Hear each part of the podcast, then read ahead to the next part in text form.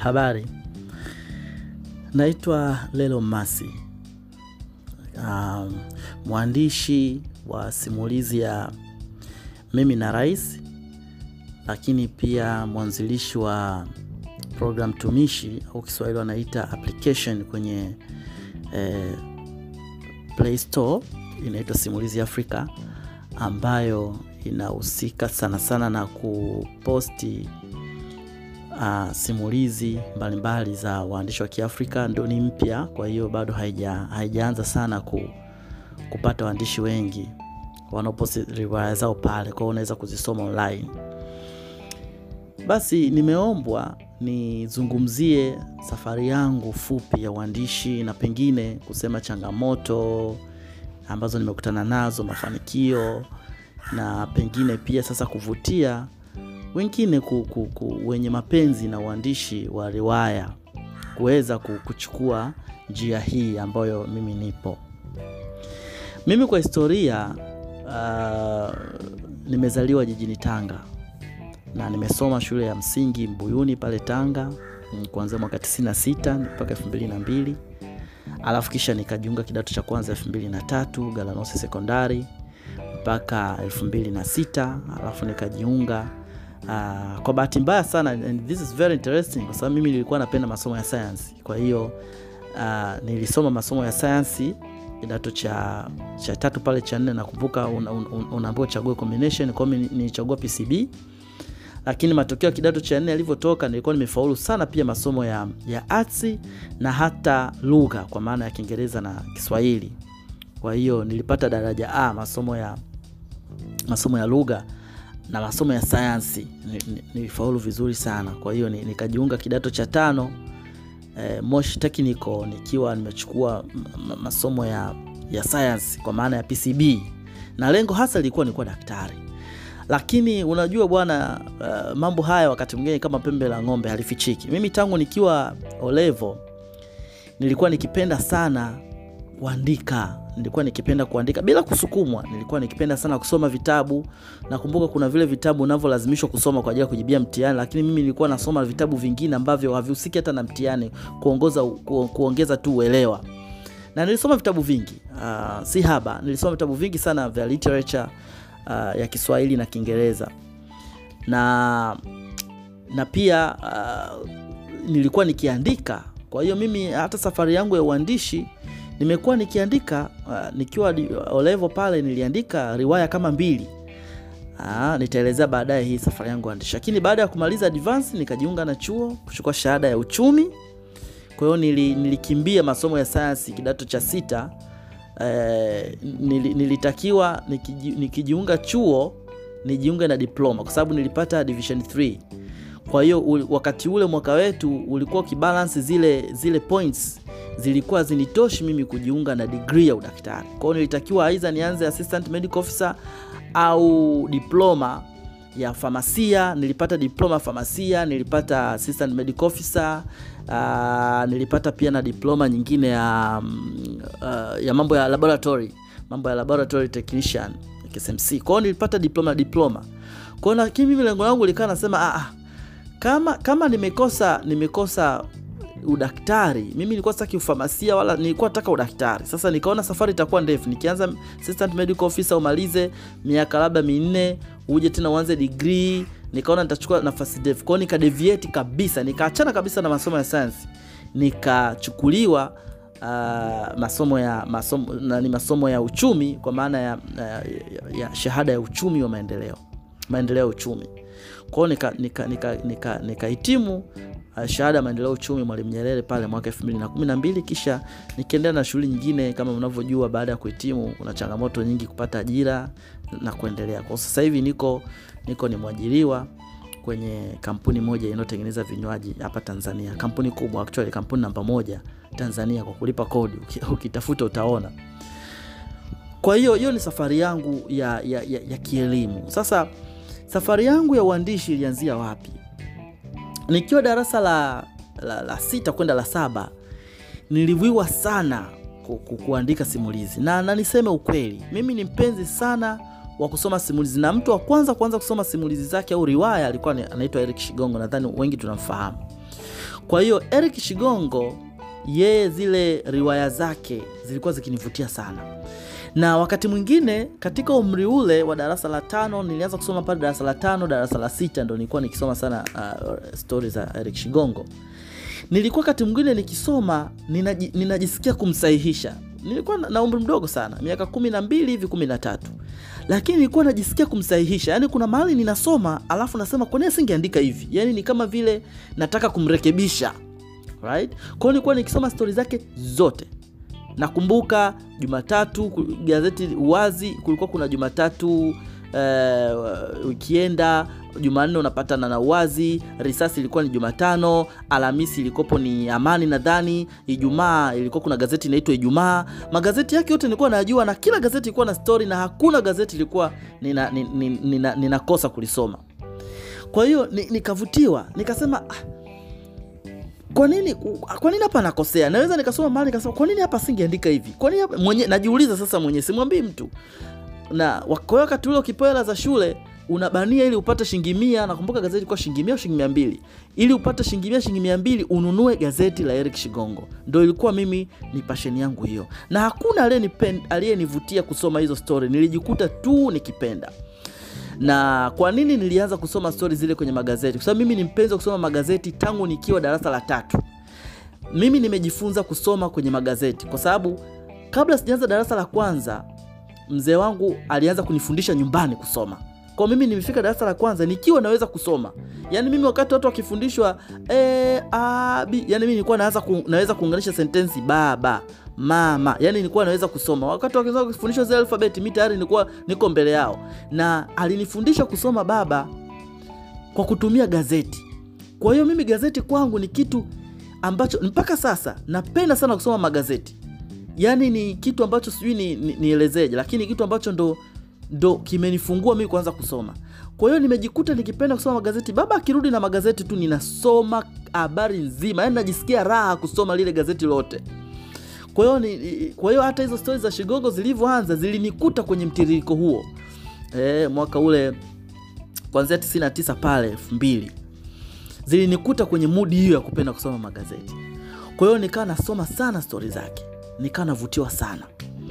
Kwa hiyo nilipofika darasa la sita uh, darasa la sita kwenda la saba pale nikaandika stori yangu ya kwanza mwenyewe kwa kuibuni mwenyewe. Nikaandika stori inaitwa kwa nini nataka kumuua baba yangu. Ilimshtua sana baba. e, nilitumia daftari moja counter book la shule ku badala ya kwenda nalo shule, sababu mama alikuwa akinunua madaftari anaweka akiba. Kwa hiyo ukimaliza una, unachukua daftari. Sasa kuna counter moja alilinunua kubwa sana la kwaya 4 mimi nikalichukua lile, lilikuwa moja tu kwa, alikuwa anatuandaa kwa ajili ya darasa la saba. Nikalichukua lile moja, nikaanza kuandika stori mule ndani. Nilivyoandika ile stori sehemu ya kwanza, sehemu ya pili, siku hiyo baba akaja akakuta naandika ile stori. Nilivyomaliza akalichukua lile daftari akasoma. Sasa unachoandika nini? Kaambia naandika stori. Kwa haku baba yangu namshukuru sana kwa kuwa hakuona ni upumbavu au hakuona napoteza muda au hakuona nafanya kitu ambacho akiendani na shule. Unakumbuka wazee wetu walikuwa wanapenda sana kile unachofanya kiwe kinaendana na shule, hasa mzee wangu. Hakuona kwamba kwa, alichukua akasoma. Alivyosoma akaniambia, nana, umeisoma wapi story? Nikamwambia sijaisoma, ninaiandika mimi. Unaiandika wewe? Ndio. Kwa kweli hakuamini. Ikabidi kesho yake aje kabisa akae anione ninavyoandika. Alijua labda nina kopi mahali afu ninahamisha kwenye daftari. Kwa akaona akawa amekaa sebleni, mimi nimekaa dining, ninaandika kwenye meza, yeye amekaa ananichungulia. Mimi nilikuwa namuona. Anajifanya anasoma gazeti kumbe ananichungulia kama kuna mahali na. Akaniona ninaandika ninaandika mpaka nikamaliza. Nikamwambia nimemaliza sehemu ya tatu. Akaja akachukua akasoma. Alifurahi sana, akanipongeza sana. Akaniambia mwanangu, naandika stori nzuri sana. Usiache kuandika kila siku. Alinitia moyo sana. Ikawa sasa hata siku nisipoandika akirudi ananiuliza umeandika? Namwambia sijaandika. Ananifokea, yani ananikasirikia kwa sijaandika. Kwao nilianza hivyo, akanitia moyo. Ni baba tu alikuwa akisoma stori yangu. Mama yeye mara nyingi alikuwa akipenda tu nifanye mambo ya shule. Kwa hiyo haku, akisoma stori zangu, ila baba alikuwa akisoma. Alikuwa akifuatilia sana, kila siku ilikuwa lazima aje asome ile story. Hata kama amerudi usiku, lazima atachukua lile daftari, na aliniambia kabisa, ukimaliza kuandika liweke hapa, na aliweka kwenye shelf, akija anasoma. Kwa hiyo nikaandika ile story, nikamaliza. Ilikuwa nzuri sana, nzuri sana. Nilijaza kwaya 4 lote, lile counter book lile kubwa la kwaya 4. Baadaye sikuandika mpaka darasa saba nikamaliza nikaingia kidato cha kwanza. Kwa hiyo ile ile ile ile hamu ya kupenda kuandika ilikuwepo. E, nilipofika form 2 nikaandika story nyingine. Nikaanza kuandika kwenye karatasi. Rafiki yangu mmoja nikampa asome. Alivyosoma akanambia lelo endelea. Endelea mbona umeishia hapa? Nikaambia nilikuwa nakupa tu angalia kama itakuwa ni nzuri. Akasema nzuri endelea. Basi mi nikaa naendelea kuandika. Ile karata, kumbe zile karatasi mimi ninavyompa yeye yeye akimaliza kusoma naye anampa mwingine. Mwingine akimaliza kusoma naye anampa mwingine kwa hiyo ndani ya siku tatu nne hivi nikajikuta karibu shule nzima ina, inajua kwamba lelo anaandika story. Yaani wana kila mtu nikipita kwenye korido ananiuliza lelo sehemu ya pili iko wapi? Lelo sehemu ya nikasema wame, wamefahamu vipi? Nikaja kugundua kumbe lile karatasi langu linatembea linatembea linatembea. Kuanzia mimi sasa niko kidato cha pili imefika mpaka kidato cha tano mpaka kidato cha sita. Wanasoma. Hmm? basi ikawa hivyo kwao nikaandika ile story nikaandika watu wakawa wanapenda sana wanani- wana- moyo sana marafiki zangu. Leo andika unaandika story nzuri nikaandika vile. Kwa hiyo baada ya, ku, ya, ku, ya, ku, ya, ku, ya, ku, ya kumaliza kidato cha nne nilivyoenda kidato cha tano kufika kidato cha tano sikuandika simulizi. Nikaanzisha gazeti shule. Sasa nimeanzisha gazeti lakini sio gazeti in ni kwamba nina, ninaandika habari ndefu naweza kachukua karatasi kama kumi eh, za zile zile za karatasi ndefu zile za barua. Kama kumi hivi. Nikaandika habari ndefu kweli. Nikaenda nikaposti kwenye ubao wa matangazo ule wanafunzi wote. Sasa zile habari zilikuwa sio habari sachi niziite nini? Ni kama ninaandika si, si, siandiki kwamba ninaripoti jambo fulani ni kama nachambua kitu fulani. Yani ninaandika ah, nakosa jibu la ku la, nakosa neno zuri la kuweka. Yani kama naandika mada fulani. Yani nachagua mada afu naandika. Eh, kuhusu jambo tu jambo eh, jambo fulani. Naweza nikachagua jambo tu. Eh, nikaliandikia. Kwa hiyo ninavyoandika vile ikawa wanafunzi wanapenda sana kusoma pale. Wanapenda sana kusoma. Yani wakitoka madarasani huo bao mahali ulikuwa umewekwa ilikuwa ni lazima upite hapo kabla ujaenda mabwenini kwa hiyo wakawa wanajaa wengi sana kusoma. Walimu wakawa nasema kuna kitu gani kinapostiwa pale? Wakafuatilia wakakuta na nilikuwa nikiandika mwishoni naandika ni mimi ndo nimeandika. Naandika jina naweka na signature. Walimu nao wakawa wanapenda kwenda pale kwenye ubao kusoma. Kwa hiyo nikawa ni shule nzima inasoma. Kuanzia walimu mpaka wanafunzi. Nika wa, watu wakawa wanapenda sana kusoma vitu ninavyoandika na nakumbuka kuna wakati niliandika ilikuwa limefikia wakati wa uchaguzi ule wa shule shule kuchagua kaka mkuu sini nikaandika jambo fulani kuhusu ule uchaguzi. Nakumbuka ulileta utata kidogo nikaitwa na walimu nikaambiwa mara moja niache tabia kuandika. Kwa sababu ni, ni kama niliinfluensi watu kuchagua mtu fulani. Mm? niliinfluensi watu kuchagua mtu fulani ambao unajua siasa hizi za shule wakati mwingine walimu wanapenda mtu fulani ndo awe kaka mkuu. Sio wanafunzi walimu kwa una- nadhani unaelewa. Wanapenda fulani ndo awe kaka mkuu. Sasa na sisi wanafunzi tukawa tunataka fulani ndo awe kaka mkuu sio huyo wanaomtaka walimu. Nakumbuka wakati niko advance. Niko kidato cha, cha sita wakati huo. Kwa hiyo kaka mkuu anatoka kidato cha tano. Kwa hiyo sisi kama makaka na wanafunzi tulitaka fulani awe kaka mkuu.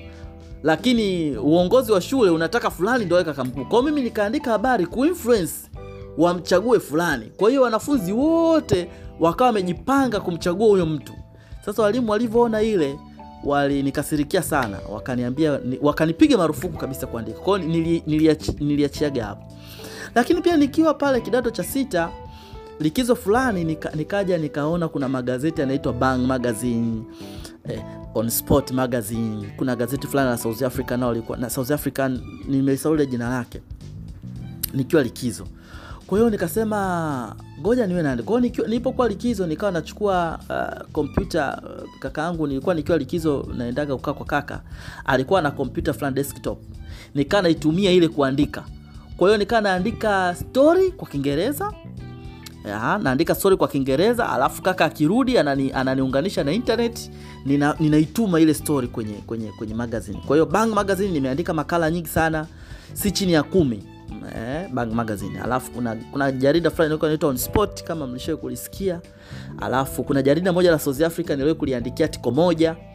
Alafu hiyo ni kidato cha sita. Nilivyoingia chuo pia nikaanza kuandika. Nikawa ninaandikia kwenye magazeti e, nimeshaandika business times articles kama kumi napo kumi au ishirini article nyingi sana. Nilikuwa naandika nilikuwa kama ni columnist kwenye eh, business times. Na hasa nilipoanza kusoma mas, masomo uchumi mwaka wa kwanza wakati najiandaa nilipomaliza tu mwaka wa kwanza nilipoanza kuingia mwaka wa pili nilianza kuandikia business times ili gazeti la, la kiingereza. Alafu alafu nilikuwa naendelea kuandika pia banga. Alafu nikaandika pia na magazeti mengine ya dini nyakati ya niliandika mule.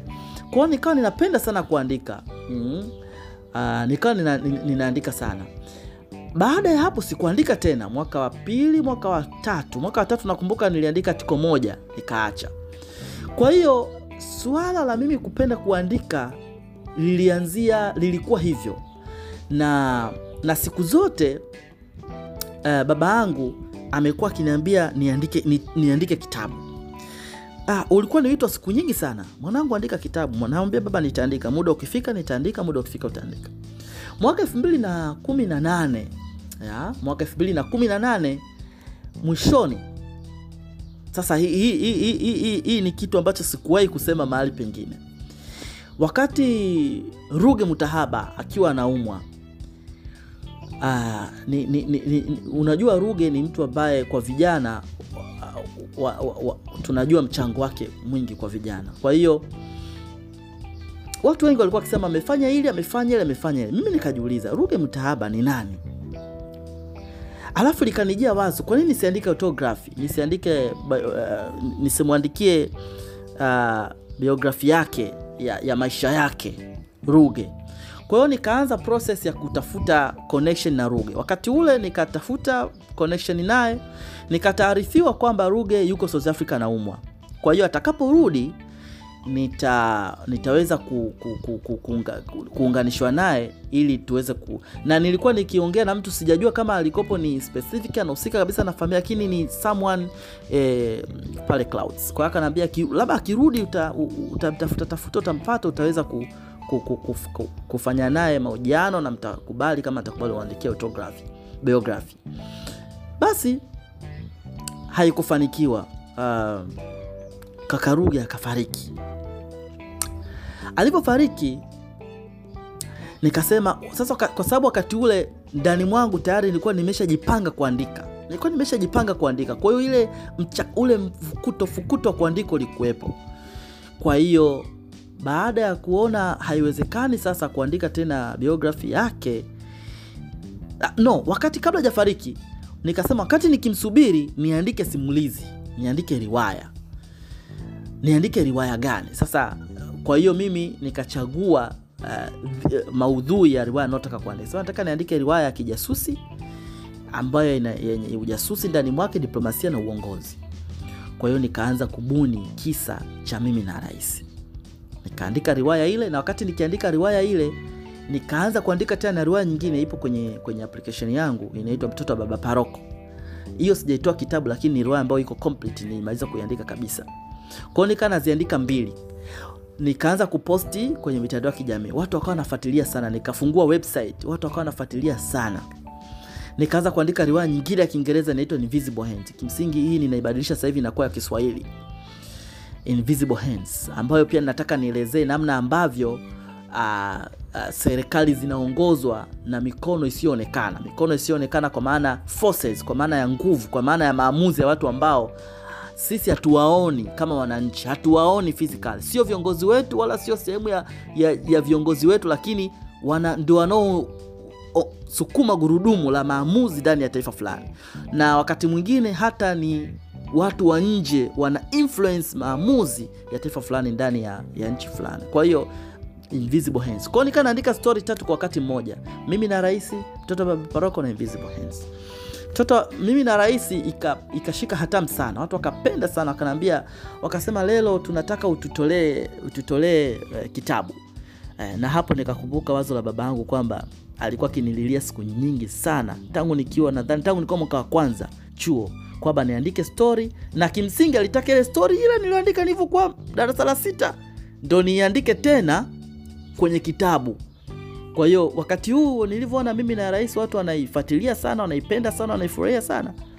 Nikasema ni, ni wakati labda wa kutimiza ndoto ya, ya mzee ya kuandika kitabu. Kwa hiyo mimi na rais nikaitoa kwenye kitabu. Sasa labda niseme mambo machache kwa, kwa, kwa wasomaji wa riwaya lakini pia kwa waandishi wanaopenda kuandika. Jambo la kwanza kabisa unalotakiwa kufahamu ni kwamba uandishi kwanza unatakiwa uzaliwe kutokea kwenye kipaji. Ni lazima kwanza na kipaji ni nini? Kipaji ni ule msukumo wa ndani unaosikia na ambapo hautumii nguvu kubwa sana kufanya. Yaani ukiona unatumia nguvu kubwa sana kufanya jambo basi aliko ndani mwako ila unajifunza kulifanya. Kwa mfano mimi nikisema sasa hivi nianze kucheza mpira nitatumia nguvu kubwa sana kwa sababu haiko ndani mwangu au nikisema sasa hivi nianze kuchora. Kuchora sio sehemu yangu. Kwao nitatumia nguvu kubwa sana kujifunza nitatumia nguvu kubwa sana kuperfect ile kazi kufanya ile kazi iwe iwe sawa sawa. Lakini nikisema mimi niandike situmii nguvu kubwa. Kwa sababu flow ipo yani ipo natural. Nikisema mimi niimbe mimi napenda sana kuimba. Nijifunza ni, ni, ni, nijifunza- nikijifunza wimbo mimi kuimba situmii nguvu sana kuimba. Ukiniambia sauti hii sauti hii sauti iko ni, ni sehemu ya kipaji changu. Kwa hiyo uandishi kwangu mimi ninavyofikiri hasa uandishi wa kubuni creative writing uandishi wa kubuni kama hivi unavyobuni riwaya. Achana na uandishi wa kuripoti. Kuna tukio fulani umeenda una ripoti kwenye gazeti au kwenye chombo cha habari. Naongelea uandishi ambao ni creative yani wewe ndo una, unautengeneza ili utokee. Eh? kama hivi unavyoandika fiction story kwa mfano.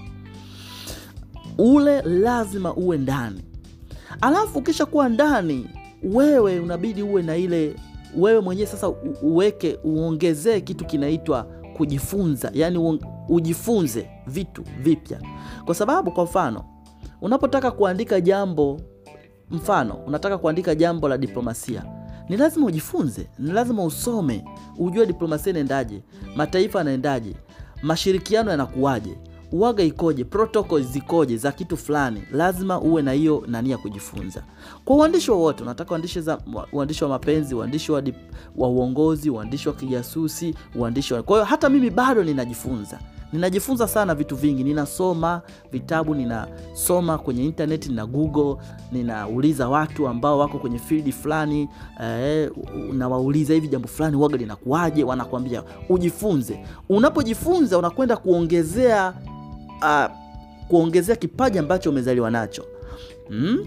alafu jambo la tatu ni uh, kutenga muda. Tenga muda kwa ajili ya jambo kufanya jambo unalolipenda litengee muda. Litengee muda. Liheshimu heshimu na tengea muda.